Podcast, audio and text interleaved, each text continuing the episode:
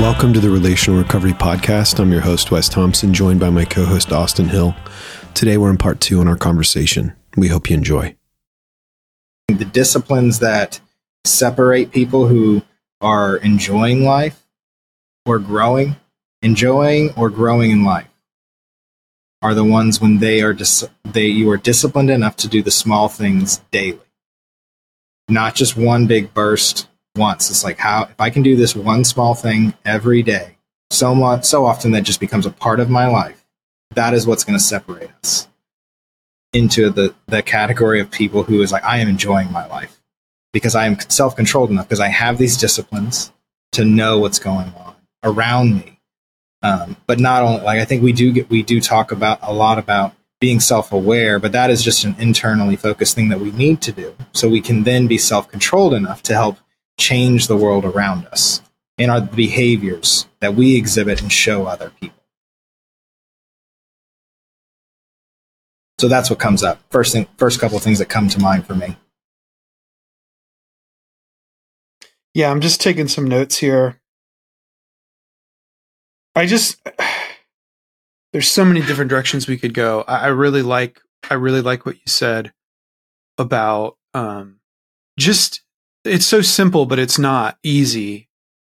Is instead of focusing on all the decisions and things that other people are making, really that stepping back from the mayhem a lot of times, which I agree with you, has a lot to do with then kind of recentering on what can I actually do about everything going on. Yeah. Mm-hmm.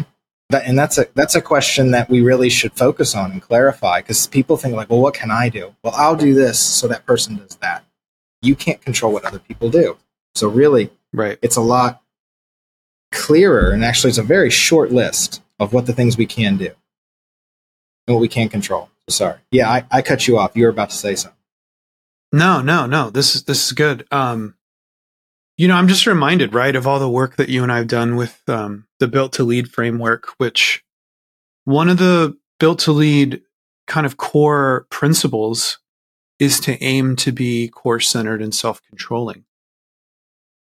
Um, it's interesting that I hadn't even thought about that coming into this, you know, but that that whole idea of being core centered and self controlling, because all of us come into the world self centered and others controlling and that that's what you're alluding to here i think is the the tendency for all of us the default the temptation if you want to go that route is to be self-centered and others controlling.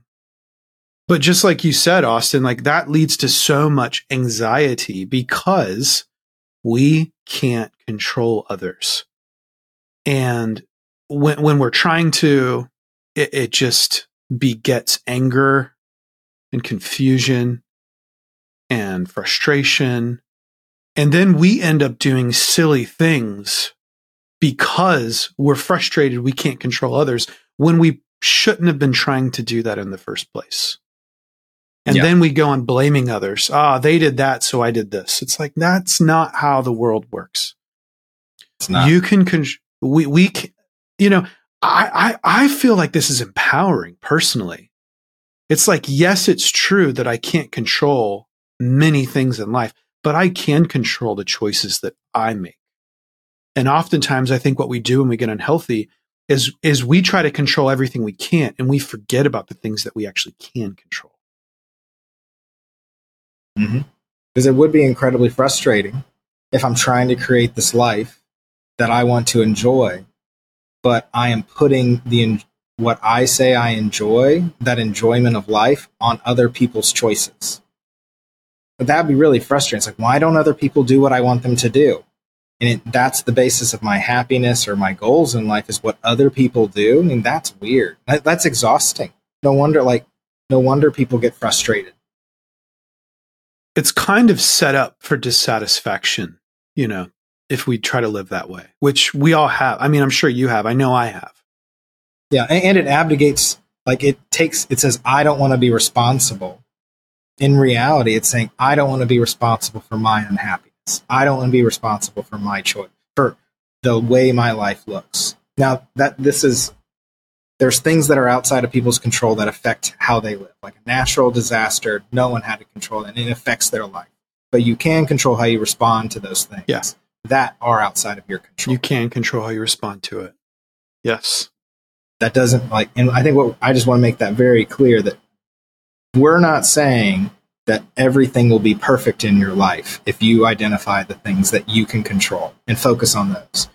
It your life will be a lot more bearable and a lot more fulfilling. It'll still be hard and painful. You can't change mm-hmm. those things. If someone's goal in life is to have, I want a painless, conflict free, um, always happy, nothing goes wrong life, you're going to be disappointed because that's not how the world works. It's not how the world works. But I really like how, like, my the, one of the guys that coaches me or mentors me is his name's Andrew, and when I'm complaining or when I'm frustrated with things going on in my life, um, it used to really frustrate me, but now I really like this turn.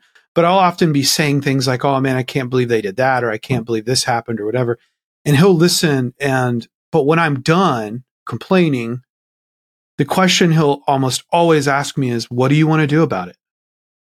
What do you want to do about it?" So he's he's framing the context of my situation in terms of what are you going to do about this situation? Not, oh man, yeah, that's ter- they're terrible. Oh man, geez, look at what they did. Oh man, I can't believe. He's just like, what are you going to do about it? Because that's all we can actually do. That's all we can actually do. That's all we can actually do. Hmm. That should be free like I, am saying that ma- mainly to myself. Like if any conflict that happens, like with my the people that mean the most to me, this is where it's the most difficult. I think, especially if we're out of practice of it. Conflict with like my wife or my kids or with the, with my really good friends or my coworkers. Like if I lose sight of that, like what do I want to do about this? That's a very simple mm-hmm. question. So what do I need to do? Well, I can just hear some people listening and they might be like, well, I do that, but then I realize I can't do anything about the thing I, I, I, can't do anything about the thing I want. And it's like, I can again hear Andrew. It's like, if I was like, well, I want to do this, but I, I can't do anything about it. He'd be like, okay, well, then stop focusing on that. If you can't do anything about it, what's something, what do you want to do about this? What can you do? What's something you can do something about? Because again, the more energy that I focus on things I can't do anything about, it doesn't do me any good. and it doesn't do others any good. yeah. So if you're listening and you're like, well, man, I can't do anything about X, it's like, okay, well, stop worrying about X then and focus on something that you can do something about. Thanks for listening to this episode of the Relational Recovery Podcast. We'll be back tomorrow with part three in our conversation. We'll see you then.